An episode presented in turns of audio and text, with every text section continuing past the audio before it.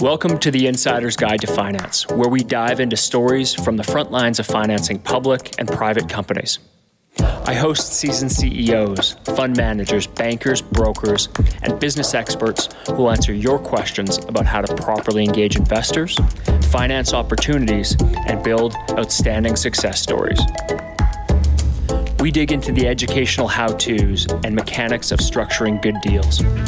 You'll also hear about strokes of luck, tense negotiations, and the pressures of closing, as well as insights in how to navigate the capital markets. What you'll hear in these interviews may very well change the course of your career, your company, and your life. Thank you for listening to this episode of The Insider's Guide to Finance. If you enjoyed what you heard, please share this with your friends and colleagues so they can benefit as well. You can subscribe and leave a review on iTunes or the Play Store. Your support there is really appreciated. For future episodes, if there's a question, topic, or specific person you'd like me to interview, feel free to reach out. You can connect with me on LinkedIn or through our website at creativereturn.ca. And finally, please note that the information contained in this interview is not financial advice, but for entertainment purposes. I'm not a financial advisor and make no warranties or representations concerning the accuracy or suitability of the information contained in this interview. I recommend that any and all investment decisions be made by the advice of an accredited investment advisor. Welcome back to the Insider's Guide to Finance. In today's episode, we're speaking with Riggs Eckelberry. Riggs is the CEO and chairman of OriginClear, a hub for innovative ventures in the water industry. Now, I'm really excited for this conversation as Riggs brings a depth of experience in both public and private sectors. And today, he's focusing on a number of ventures and initiatives in the water industry. Now, this is something that I think as consumers, we don't think enough about. And it's also, I think, fertile grounds for big opportunity. But there's a lot more there. So we're going to unpack that. Anyway, the best place for us to start is with an introduction from yourself, Riggs. So I'll hand it over to you. Corey, it's a pleasure being here. Well, you know, I have, as we were discussing before the, uh, the, the cast, we were talking about my background is very eclectic, and the '90s and 2000, early 2000s were really for me about the amazing blow up of high tech, and really everything changed. Because in the '80s, I had been in computing where computers are glorified calculators and it's still their function. They still do accounting and so forth. But in the 90s, they turned into communication platforms. And that was super exciting. And it, it drove all the amazing things that happened with e commerce and so forth. And starting in 95, I got onto the corporate ladder because before that, I'd either been in a nonprofit or sailing around the seven seas as a merchant mariner or entrepreneur. And starting in 95, I became sort of starting as a marketing guy, product manager, strategic marketing, and then moving into VP marketing. Eventually, by 2005, I was a COO and a president software company that got on the NASDAQ. And then I had the fateful event of being offered a CEO position, which is a fate that I don't wish on anybody. it's like holding a high voltage line all the time. After a while, you relax because you know you're just holding the high voltage line.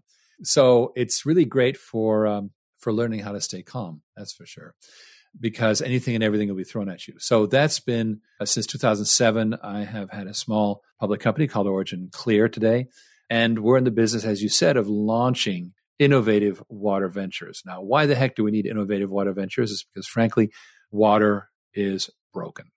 We, were, we knew it when we got into the water industry. We couldn't figure out how to move the needle. And then eventually we found the way. And a company we created called Water on Demand is now set to get onto the NASDAQ through a merger. And we're super excited about that. And then we're preparing our next incubations. So OriginClear is turning into an interesting fund company with a lot of supporters, investors, and we, we know how to get things done because I don't know if you've heard about it, but the IPO route is pretty broken these days. VC funding is dropping. That standard method is has become stale. There's not many ways to get companies to an exit. There's basically three ways. The, the first way is to be bought out by somebody. The second way is to do crowdfunding, regulation A crowdfunding, for the, so where you go after a large number of small investors. And regulation A has this peculiarity of creating public shares sort of in the process. By definition, you become a public company. And third is what we're doing now with this company we created which is to get acquired by a blank check company that's already on the NASDAQ. Those are the three ways. We've gotten pretty good at all three. I want to unpack all those, especially us being north of the border. We don't have similar, but not the same kind of crowdfunding as is in the US. But before we go there, take me back into some of the experiences you've had, whether it be I think you, I mean, you were working in the dot bomb era. You're sailing. And I mean, we did in our pre call touch on that as a merchant marine in the South Pacific. All these eclectic experiences, I think, for make for really interesting life stories that can help with leadership. Is there anything that comes to mind from all of that that you've done that that really influences yourself today?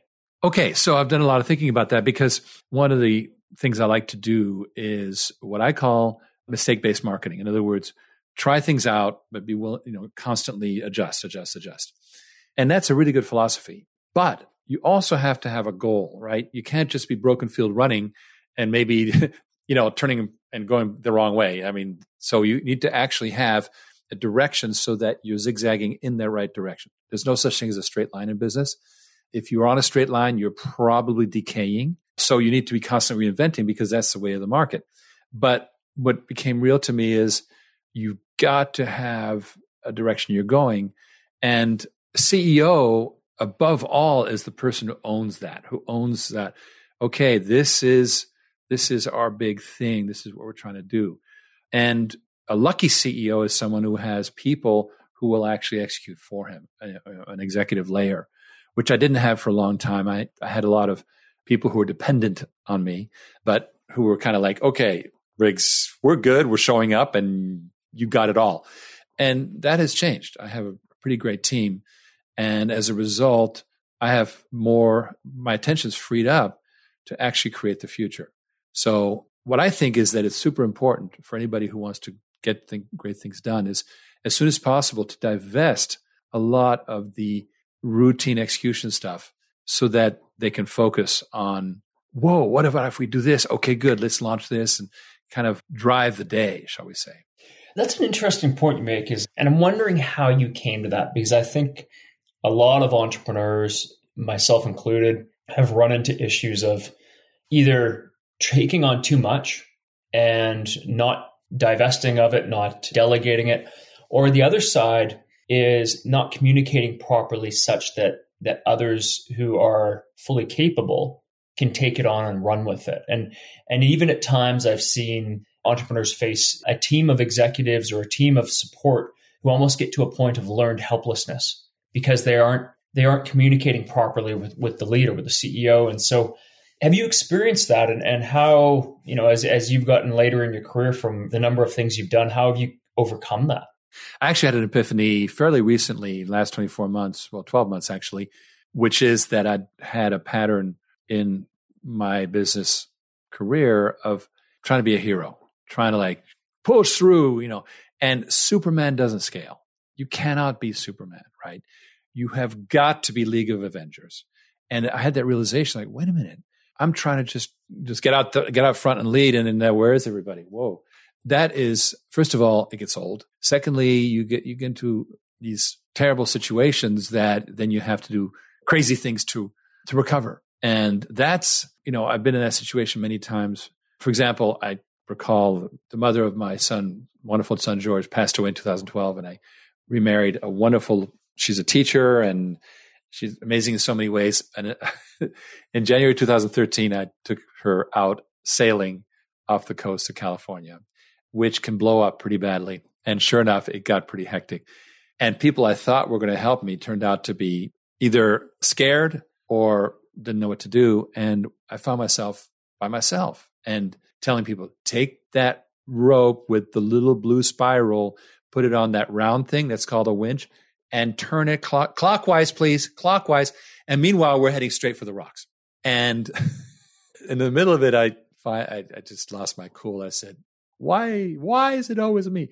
Well, I realized later that I designed it that way. You know, I didn't have to, I could have gotten people to help, right? So this sort of I can pull this off kind of mentality. And sure enough, I've I've avoided major catastrophes throughout my life, but nonetheless, who needs those brushes with near death, either business or in real life?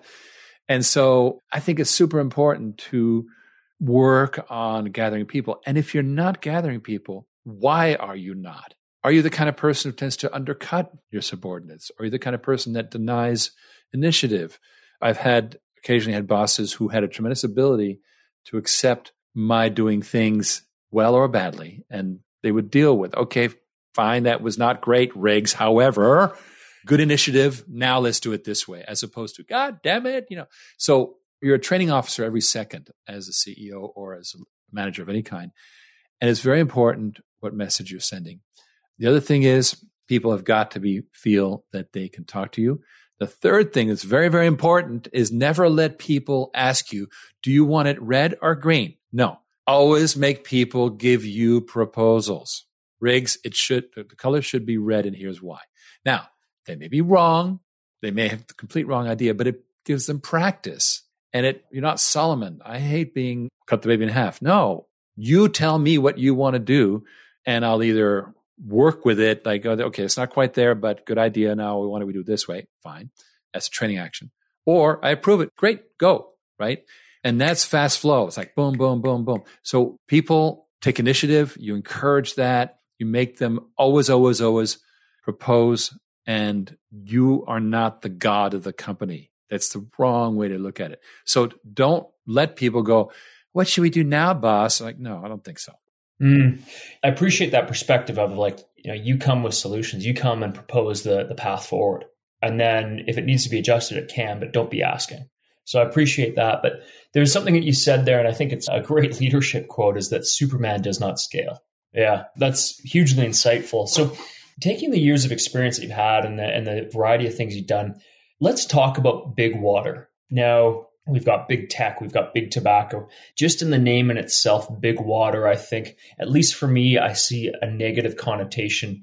And when you and I first started talking about the industry and the opportunity, I was like, oh, I don't know about this. But when I started to unpack it and understand it more, I see that there's something really needed there. Talk to me about why you've gotten into the world of water and the industries and how you guys are starting to innovate and build these companies? Well, initially, because we pivoted into water, we were pre, we were in a different focus altogether before that, which was technology for turning algae into biofuel, which we kind of had to put that aside because the price it required a very high price of crude, which in around 2007 was let's not forget it was around 120 dollars a barrel, right? It's never been there since. Even now, with all the crazy things happening with the Red Sea and everything, it's still around 70 bucks, right? So the price is not high enough for the development of biofuels. So what do we have instead? A science experiment. And you can't run a public company on a science experiment. So we took our algae extraction technology and started marketing it as a sewage extraction technology in water. Great, that's fine. Only problem is we learned after a while that the water industry is technology phobic. They don't really want new stuff. Why? Because generally it's kind of like when I was in, in computing in the 80s, you know, you could never go wrong by buying IBM. And I, but IBM was crappy, but you would never lose your job, right? So you decided to go with Novell. I'm really dating myself there. Novell NetWare. And you better work because if it didn't work, you know, you were toast. So the same thing happens in water, and that is that the good old tried solutions are the ones that keep people in their jobs. And so we had a very hard time getting acceptance of the technology. And we pivoted to more of a business model. And what was the business model? Well, it's one that I really discovered in 2016 when a really key research paper came out from Lux Research that said decentralized water is the new thing. I went, decentralized water, what's that all about? Well, it turns out this paper made the point that infrastructure investment is terribly underfinanced. We're running in the US as much as $100 billion a year negative every year. Nobody's going to catch up $100 billion a year backlog. It's not going to happen. And even if you did have the money, where I'm living in most places, it's overbuilt. We're going to put a sewage plant. And you can't, it's not the 50s anymore. You can't create landfill out over the ocean because there's ecosystems. So what are you going to do? Well, keep what you've got and just reduce the load, right? If you got a horse that's having a hard time getting up a mountain, get off the horse and walk next to it, right? So take the load off and the system can handle it. 90% of the demand for water and for water source water, but also water treatment, is industry and agriculture. So why not get those off the grid and the grid can then service the remaining 10%. And that's been our mission ever since. In 2016, I was a prophet in the wilderness. People were like decentralized water. Today, it's accepted. PepsiCo just committed to 80% recycling of their processed water because when you decentralize, then by implication, you're recycling. But if you send your dirty water to the city, goodbye. You didn't recycle that water. You didn't get another turn out of it. And the city won't do the recycling either because we're, we're America. We don't recycle. Structurally, it's not, it's not possible. And so we are creating the logical thing, which is businesses treating their own freaking water. Why would they ever send their dirty water away? It's logical you do it on site and then you get to reuse it. You have control over your costs. You have control over the water prices because you're recycling. And number three, you're not the puppet of whatever regulatory insanity is going on at the city, county, or state or federal level. As long as you meet permit requirements, people generally leave you alone. So this is very attractive to businesses, and more and more are doing it. I like to say that we have an inverted pyramid going on right now, which is the, the, the bottom of that triangle is the people who absolutely must do their own water treatment. They have no choice. Those are the people we're servicing now. These are people who are being fined for not having water treatment, such as campgrounds and trailer parks. It includes housing developments that in in rural areas are racing ahead of sewage ca- uh, capability because we have all this COVID out migration, whole other topic. But we have out migration happening, which, you know, there's 150,000 water systems in America. Some of them only service 3,000 people. Well, now all of a sudden they, they get 50,000 people. Like, oh my God, right? And so they start refusing the business. Like, no, can't take your water. So we're seeing that phenomenon happen in northern Texas between Dallas and the Oklahoma border, where there's a land boom going on, and we're offering these treatment pods to developers. The sewage problem just went away. No sewage problem. They don't have to dig a $10 million pipe 10 miles down the road. They just put in 20 foot container, plug it in, Bob's your uncle. And it's very elegant and it's it's catching on. But that that is the smallest audience, but we're doing very well with it. We modular water systems, our pod division, went increased its business, its revenue 7x between 2019 and 2023. So big boom happening. But it's a fraction, small fraction of the, of the of the potential demand. The next layer up is people who would like to have their own water treatment for good reasons, but then they're not being sued or anything like that. And for them, now it becomes important. How do I pay for this thing? It's no longer, well, just can you solve it any old way? Fine, I'll pay for it million dollars, done deal. I'll do whatever I got to do. Now these people are not forced to it. They're like, well, I don't want to spend a million dollars. Oh, I can just have it on the meter like I'm accustomed to. So when I move from the city to my own system, I'm still on the meter, but the meter is now private. It's not the municipality. It's us. We're the water utility. And that is the new, new thing. Now, I want to emphasize one thing that's very important. We are not talking about privatizing the fresh water. Why? Because there's terrible track record for that, where cities in America have given up their water management to private entities. They've ended up with water supply issues, cost issues, et cetera. UK has had a very bad experience with privatizing water systems. In general, let the government supply the fresh water. Yeah. It's just one of those things, just like they build the roads. You're not going to privatize roads. You know, I really believe in free enterprise. But you know, I see areas where it's like even from a an election lever, you would never let your water unless it's Flint or wherever else that has some bad things going. But you never let your water fall off the plate of things that you're going to lose an election over. So it's, you know, there's an incentive there for the government to make sure to the best of their ability it is on. But when it comes to the treatment, to the after it's been used, the privatization of that, I'm like, ah, okay, this is interesting. This is fascinating. And I think there's something like 80% of water now is going untreated. So basically, it just returns back into. That's a world stat, right? That's a world stat. Okay. It's not 80% in Canada or the US. Fortunately, it's more like 30%. But the problem in the world is that places like Bangladesh treat nothing. So it's 80% as a world stat. Well, 80% of all your sewage gets untreated. Well, that goes into the groundwater, the rivers, the lakes, and the ocean and the ocean is increasingly becoming a sewer. I was a captain and a, a, first mate on merchant ships in the Pacific in the 70s. If I went back there today, it'd be far filthier ocean. It's just how it is. The ocean is just not big enough.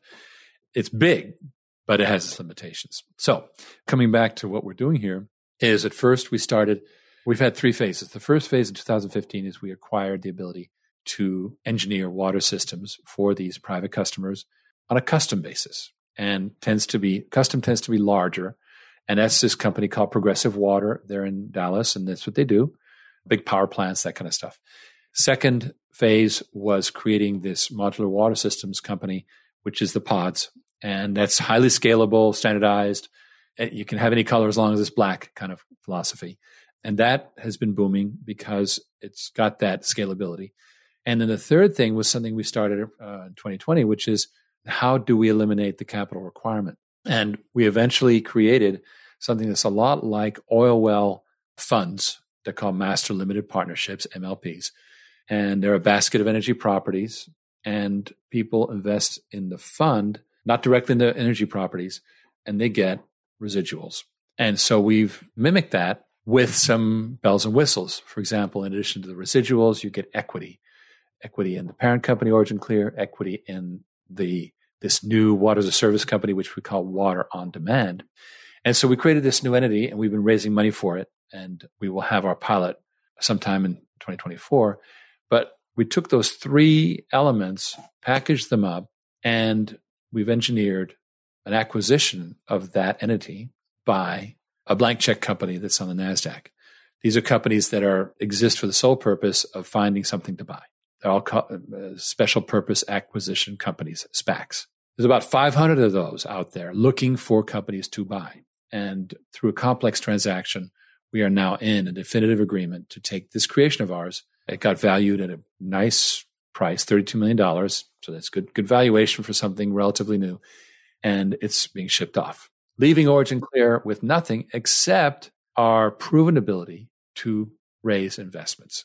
And so really our special sauce is let's get you funded. Let's make sure that you're a good company, got good technology, being managed well, and you know, good corporate governance, all that good stuff. We can help you with that. Now let's raise you some money to get you in the market. Let me tell you, the demand, Corey, for that is vast. There's so many people out there like, would you please raise money for me? Oh God, yeah. So you kind of have to be, you have to be picky, right? In fact, where we're going with this is I don't think we're ever going to be a fundraising service bureau. I don't want to be in that business. What we'll do is we'll take an equity stake, and just as we created the, these companies, that OriginClear today is majority owner of Water on Demand, and it will be slightly less than majority owner once we're on the Nasdaq with that. But still, it's going to be, shall we say, forty percent of a Nasdaq company. Yeah, that's very good for OriginClear. Yes, it reminds me of you know Yahoo was going to fall apart, but they happened to have a big piece of Alibaba. Of course, and they survived right? I think it had like 30%. It was a big piece of Alibaba. So having a big piece of what you create is important. So that's what we're doing. Not everybody's going to be up for that. Some people don't want to give up equity or whatever. That's fine. But assuming that they are smart, which means I get a smaller piece of a bigger pie, then we'll be happy to play with them. Also, we may move out beyond the water industry because there are some really good companies out there that are not just necessarily in water. We work with a group that promotes companies, a program called New to the Street. And they tell me, like, all our New to the Street clients are desperate for funding. Okay, well, happy to help. So this is, I'm kind of sharing this new thinking of ours, which is the OriginClear is going to really be our unique selling proposition is really the ability to get, things funded through a combination of crowdfunding and accredited investor. But it's retail. Yes, of course. No VC, no PE type transactions, Main Street investors, which means you're not dealing with family offices and ultra high net worth individuals who are who get you into analysis paralysis. You put together a great concept, you execute on it, and people get excited. And there are people like you and me who generally don't have access to great deals. Yes. And the biggest problem today is deal access is pretty horrible for everyday relatively well off people, right? People who are generally accredited, right? So they're making $200,000 a year at least. They've got a million dollars net worth aside from their primary home, one of those two requirements. Similar in the Canada, but that's the general thing. Well, weirdly enough, we have very few preferential investing opportunities. And that's what we want to create. So we're doing that in water, and that's that water on demand thing. And we're getting people into that every single day, building the, the capital to do the water as a service thing. It's also our best credential, right? Because if you say I can raise money for you, well, then show me where you raised money. Well, I can show you. Here it is. Let's actually unpack that because I know you've had a lot of experience in in marketing and marketing tech and I bring that up because raising capital is a marketing job. It's both a sales and a marketing job, but you have to be able to reach out to attract and really bring interested and capable investors down a funnel of sorts. So when I say that, what comes to mind for you and how have you approached raising capital that perhaps is more novel than not? Well, these days, about 60 or 70% of it is going to be done through media advertising, generally Facebook. Facebook is by far the best platform to raise money because they have such wonderful demographics. I mean, they really know if you're a Facebook user, they know so much about you. And as a result, from a small sample, you can get a very high return. We've tried other platforms, they're not there. So that's number one. Number two is partnerships. There's networks out there that can bring you people, which you have to kiss a lot of frogs, but there are a few out there. We have some productive relationships that bring us, they're trusted recommenders and they bring us investors. Those are the combination. Now, that's the intake. The second part is a really persuasive offer that people really like. And the third part is you got to make sure that you serve those investors well, because if you do, they're going to invest again and again. Generally, people, when they do their first investment in something like this, it's going to be money they can waste. You know what? I can waste 30K. Fine. Here, take it. But they have a couple million dollars sitting there that they could invest if they had more confidence, right? Getting the re up is super important because those people already know you. In uh, charitable space, they say donators donate, meaning if you're already donating, you're the most likely person to donate more. Same thing for investors. Investors invest. So it's very hard to take someone from zero to anything, 10, 20,000. But from 10 to 20,000 to 100 or 200 is vastly easier. If you've done the right thing, you've taken care of them, they've seen execution, they've seen progress, they're like, oh, this is great. We, for example, run a weekly investor briefing every Thursday night. I saw that. And yesterday was our 245th. And people love it. It's everything going on with the company. And we do a bunch of commentary on the economy, whatever. But it's exciting. It's, it's entertaining. It reassures people that stuff's happening. It tells them stuff like, Hey, by the way, we just had a major partnership. Here's an interview with the new partner, blah, blah, blah. So it creates this relationship and we will do whatever we have to do to make sure that those investors prosper. So that's super, super important.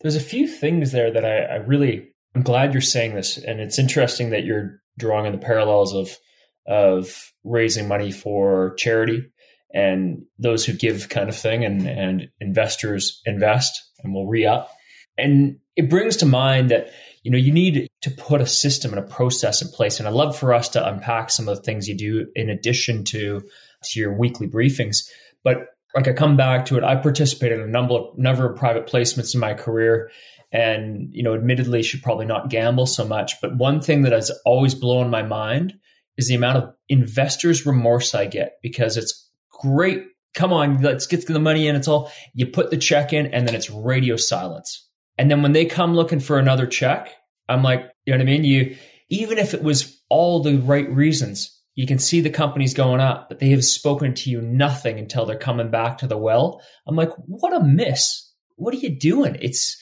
I know it takes time, it takes money and resources to, to continually communicate, but man, is it powerful. And I come back to the point that the cost of acquiring a new customer versus acquiring or getting a, an existing customer to buy is hugely different. Now, why does that not apply to investors? And the fact is that it does. So it's really interesting to hear you saying this. Along with the investor briefings, what other kind of things have you put into action that are helping you engage investors and ultimately turn them into shareholders?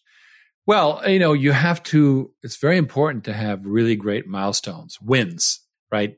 if you're in this death march of getting, you know, getting to, it, it takes a long time to get to success. You better have things that raise morale along the way, right? Like we just had a big win with blah, blah. We just tripled our revenues, whatever it is, right? And people need to hear that. They need to be given the updates. They, you know, the, the newsletters and also accessibility. People can get to me. They can get to our main our corporate development team, which are fantastic people, easily accessible, they're responsive. And so lots of good news. Okay, we're making progress, it's happening. Very, very important. And then that responsiveness factor, lots of communication. These are all, it's how you'd want to be treated yourself, right? And so when we come back to them, they don't go, yeah, no, you haven't been talking to me for eight months.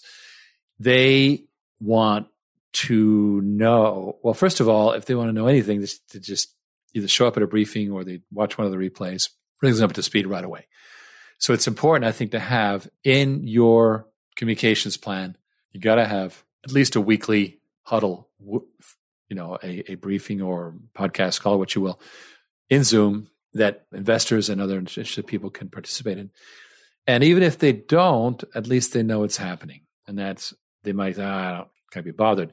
But that's their decision. The information is there, and if they choose not to do it, they won't blame they won't blame you. So I think it comes down to personalization of the venture. People have to feel that they're in a relationship with you that's personal and that you do have the access. They have access. I'll happily talk to anyone. Now, what tends to happen is smarter people than me talk to the person long before they end up talking to me. But I'm always the backstop. They can always talk to me. I do have the magic wand. CEOs have a magic wand. And so there's always something we can do. And I've had people pipe up in, in Facebook, oh, how come that? I'm like, well, wait a minute, Mary or whoever you are. Let's get you in touch with so and so. This is we have a program for that. Let's take care of you. Boom, right? So that the TLC is super important. And one thing I've learned over the years is the customer service attitude you get from the front people came from the top people it's always from the top down, right? So the the attitude that top management has. So let's say, for example, Starbucks is a great example. Starbucks has a great service culture. They'll take care of you. They're friendly. They're they may not be really happy, but they they play happy with you, and it reflects the Starbucks mandate. Southwest Airlines. There's certain companies that are just legendary for that, and they reflect the top management's attitudes big time. So whenever you see poor service going on, then you know, or you're being ignored or you're being dismissed. That's coming from top management. Hmm. Yeah, it definitely does. Not so much. It rolls downhill, if you will, or if it if it gets passed down, and culture plays a, a huge huge role across the company. Now, I'm wondering how. I think it's super impressive that you're you know 245 some odd briefings in for investors. I mean, that's that's commitment, and that's that's a lot of content.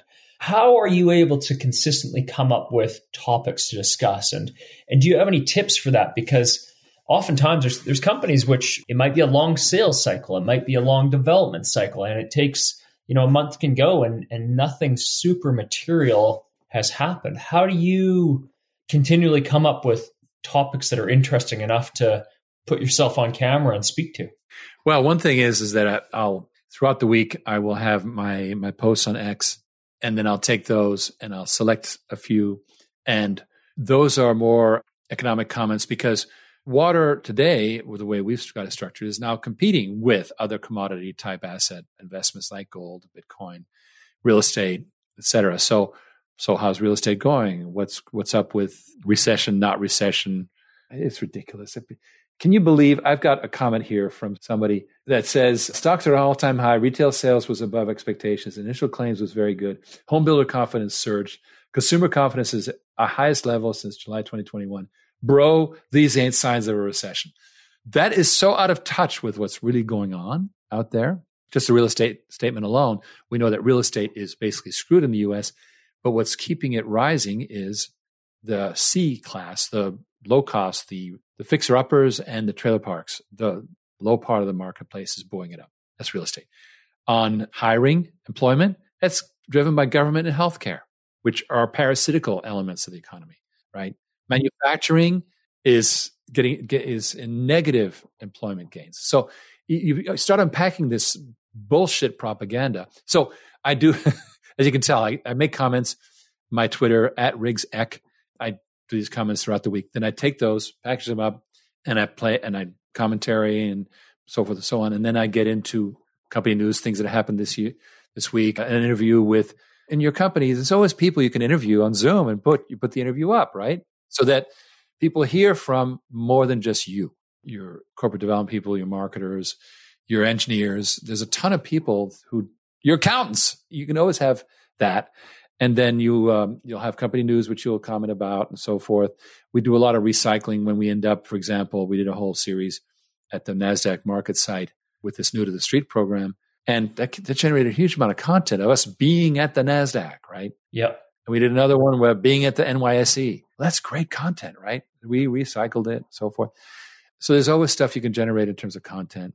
And then at the end of it all, we do a free form. And myself and a couple of the top execs, we just we just start freestyle commenting and it works. People enjoy it. It's kind of snarky. So you develop a style. Now it took a while for it to get there. And one thing to have, you always want to have filler. So for example, we'll take this podcast and we'll take snippets from it, throw it up, three minute snippets, and then I'll comment on them in the show. And so because it's boring to take just a 20 minute chunk of this. Yes. But take snippets and then comment on them. That keeps the momentum going. People like it. And it's also easy then to extract it for shorts because you're always looking at that. So content is not the big problem. We, we're, we're content rich. One of the things I also do, you were booked, I think, through Command Your Brand, which is a great outfit to, to uh, book podcasts. So I have a podcast booking contract. Well, this generates content like crazy, right? So now you've got content you can work with because every single podcast interviewer asks different questions, draws things out differently. And so you, for example, you zeroed in on the merchant marine stuff, which most people never get around to that. So this creates content that then enlightens our audience. So there's there's no lack of stuff. The one thing that I don't want to do that I is like I could do a daily touch but I've stayed away from that. Okay, yeah, yeah, it's because it it can definitely be a machine, and so I just I really I appreciate your your thoughts on this and how you've approached it and sharing that because it can be a hamster wheel to keep going and keep that content going. But to your point, once you kind of see everywhere you look, there's content opportunities. Yes. Yeah. And so you putting that together is, I mean, that's it's it's fantastic. Nerd out with me just a bit if you took me through the process of doing it, who do you have working with you and how do you how do you make sure that this machine runs and runs well and and I think it's an important thing because oftentimes especially marketers to marketers I swear to god marketers market to marketers about how they can like do x y and z but then when it comes to the person who's actually running a business what is that process and how can they actually put the the rubber to the road well, forever I've had a videographer in house who happens to be my brother. That means I can take full advantage of him and he can't charge a lot. but it means that he's constantly creating content for me. This week, for example, I was, there's this, Kevin Harrington runs something called Boom America. It's like a Shark Tank kind of thing. And he invites experts to drill down on these startups and then afterwards do a roundtable where they discuss it. Well, that was fun, took all day we extracted so much content from that. Now I I've got weeks and weeks of of snippets that I that I've got right. So that's number one is is a good AV team so that you're constantly extracting stuff when there's a new installation of some interesting mobile home park, whatever. We'll send somebody up there, right? We'll send Stephen up and he'll document it. So I think investing in an AV capability so that you're constantly coming up with material then you can repurpose it all kinds of ways. You've got YouTube, you got shorts, you got reels, you got use in the briefing, a million different ways the stuff is useful. And then finally, that's the production side. Then having for years, I, I had a good content manager and I recently brought in a world class VP marketing. But even with just the content manager, Kevin, he was always taking stuff, pushing it out, posting it, all that. So you just you just got to invest in the human resources to just create that engine. And you're right. A lot of a lot of companies go, I don't need this. Let me just get the job done. But you know, this is the the tree that falls in the forest and nobody hears it. You've got to let people know what you're doing. And we have, and engineers are particularly problematic. The ideal, you take ask an engineer to take a picture of an installation, and what comes back is pictures of pumps with nobody around them. yeah. It's a pump. Well, the thing could have been back at the freaking manufacturers. Yeah, yeah. So, people, can you put your client in the picture? Huh? What? Are you crazy? That's not engineering. I'm like, yeah, but it's marketing. Yeah, exactly. it's the funniest thing. But they're learning. Some of them are more friendly to that than others. So you capitalize on the people in your group that are natural showmen. And some people just love it. And you you can't have just you. Just me is boring after a while. Bringing other people is a social proof that you're you got your act together. It also shows that you know Riggs is not a complete fraud because guess what? Other people are saying the same thing. That's good. And it also just gives a diversity of content. But now we've really professionalized since we brought on board AJ, our VP marketing from, he came to us from a, we were privileged to bring him in from a corporate environment. And he brings a tremendous amount of professionalism to what we're doing. So, you know, it's just a matter of team building. To a great degree, I would say it's a, you know, it's a college of equals. Lincoln talked about that. He, he wanted his cabinet to be equals, perfectly willing to shout back at him, right? And that's what you want. You know, we had a contentious meeting just before this podcast. We are like, blah, blah, blah, blah. okay, great. Resolved it, moved on. And so that I think is is key. So people in here instinctively back and invest in companies that they perceive to have a good team because the team will work its way through. Let's say you have a t- you have an invention and somehow the patent gets denied and you or there's somebody stealing your stuff, whatever. What does the team do about it?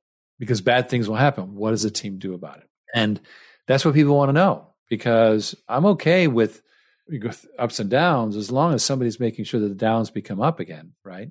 Yeah. Ah, oh, very interesting. Well, we're almost nearing the end of the hour here, and I feel like we could continue talking, but I, I do have a couple more questions.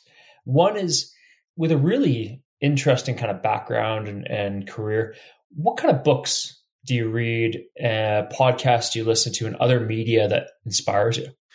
Well, I have a very eclectic.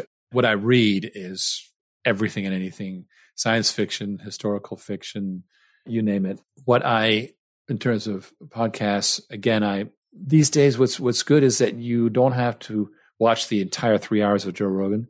You can, if you got the right channels on Telegram, they pop up as excerpts. So yeah, yeah, that's good because I found myself like spending way too much time looking at fascinating, fascinating interviews. But personally, there are some, for example, there's a Geopolitics and Empire podcast, which is Hrvoje Morić, just an incredible podcaster. And I've been on his TNT radio show and his podcast, and I've been reinvited to his TNT show. He's slightly controversial, but not so much so that everybody, you know, you don't want something that's he's a well composed, smart guy who is comments on things. But let's talk about books for a second. I believe that there's two books that are very, very important for business people of all kinds. The first one is Geoffrey Moore's Inside the Tornado, which talks about the high tech life cycle. The high tech product life cycle goes initial adoption, then tornado adoption, and then it goes in the back end to the the mainstream. But in high tech, right as it hits the mainstream, the next wave starts already because you have constant obsolescence. And you have to have a culture that accepts that constant upward roller coaster, right? And then the other side of the same coin is Clayton Christensen's uh, Innovator's Dilemma. The Innovator's Dilemma is a landmark book that shows how companies that have something good tend to resist innovation because they're wedded to uh, a particular sales model and the sales model broke in the real world because of technology obsolescence, but they're still stuck on it. And generally, he Clayton uses he used he's the late Clayton, wonderful guy. He passed away about a decade ago, but some people listened to him. Andy Grove at Intel listened to him and turned around Intel. That was when the, he came up with the Celeron chip. He did a consumer. He was turning away from the consumer, and he pivoted right back and started servicing the consumer that was just one of many people who listened to Clayton. So, but in his book, he takes the disk drive industry, which went from these 28 inch platters, 14, 7, three and a half, two and a quarter, and now nothing. Well, at each one of these generations, the existing player was nuked because they, you know, the, the 28 inch guy refused to go to the 14 inch. The engineers in the 28 inch company started the 14 inch company. Mm, right. The seeds of your own demise are in your company. And that's the thing to remember. Hmm. Okay. And well, usually I go right for for a final thoughts, but I'm going to ask this question. Riggs is a very interesting name that I have never heard. Is it short for something? No, my full name is Tener Riggs Eckelberry Jr. T E N E R Riggs Eckelberry. They're all family names, and I was junior, so therefore my dad was called Tener and I was called Riggs. It's a family name in the family. Unfortunately or fortunately, I'm the only Riggs Eckelberry in Google, so I'd better behave. but it's also a good branding, right? Yeah, certainly is. And it was tough in school. I got all kinds of weird catch calls, cat calls rather. But now it works. People think it's a great name. Yeah, really is. Okay, very cool. Well, as we wrap up, then, any final thoughts for the audience? We've really kind of meandered through a number of different topics, and it's been really interesting. So, any final thoughts for the audience? I was thinking just the other day that that there's a lot of we have rampant inflation. True inflation is really out of whack, and everybody's in denial about it. But we know inflation is soaring, and people just can't just keep going with their job the way it is. The good news is if you're willing to reinvent, if you're willing to step out, there are amazing opportunities to succeed commercially. Opportunities are all over the place. You're going to have to invest in some, like, figure it out. First of all, what is it? What is the opportunity? Secondly, who are you going to do it with? Because remember, you're not going to do it alone. And thirdly, how are you going to get it off the ground? But I believe it's one of those tale of twin cities, right? Tale of two cities. It was the best of times. It was the worst of times. Today, we are in an enormously turbulent time, which is hurting people who are just trying to get along. They are being hurt.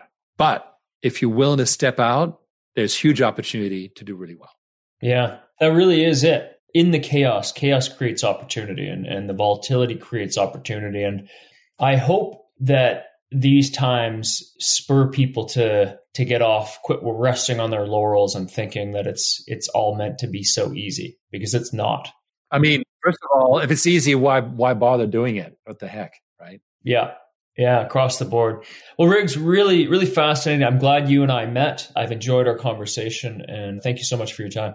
Corey, such a pleasure. Best of luck this winter in BC skiing. I, I would love to go up to the Okanagan Lake and ski with you sometime. well, you're most welcome. Right on, Riggs. Thank you so much. Take care. Thanks for listening to this episode of The Insider's Guide to Finance. If you enjoyed what you heard, please share this with your friends and colleagues so they can benefit as well.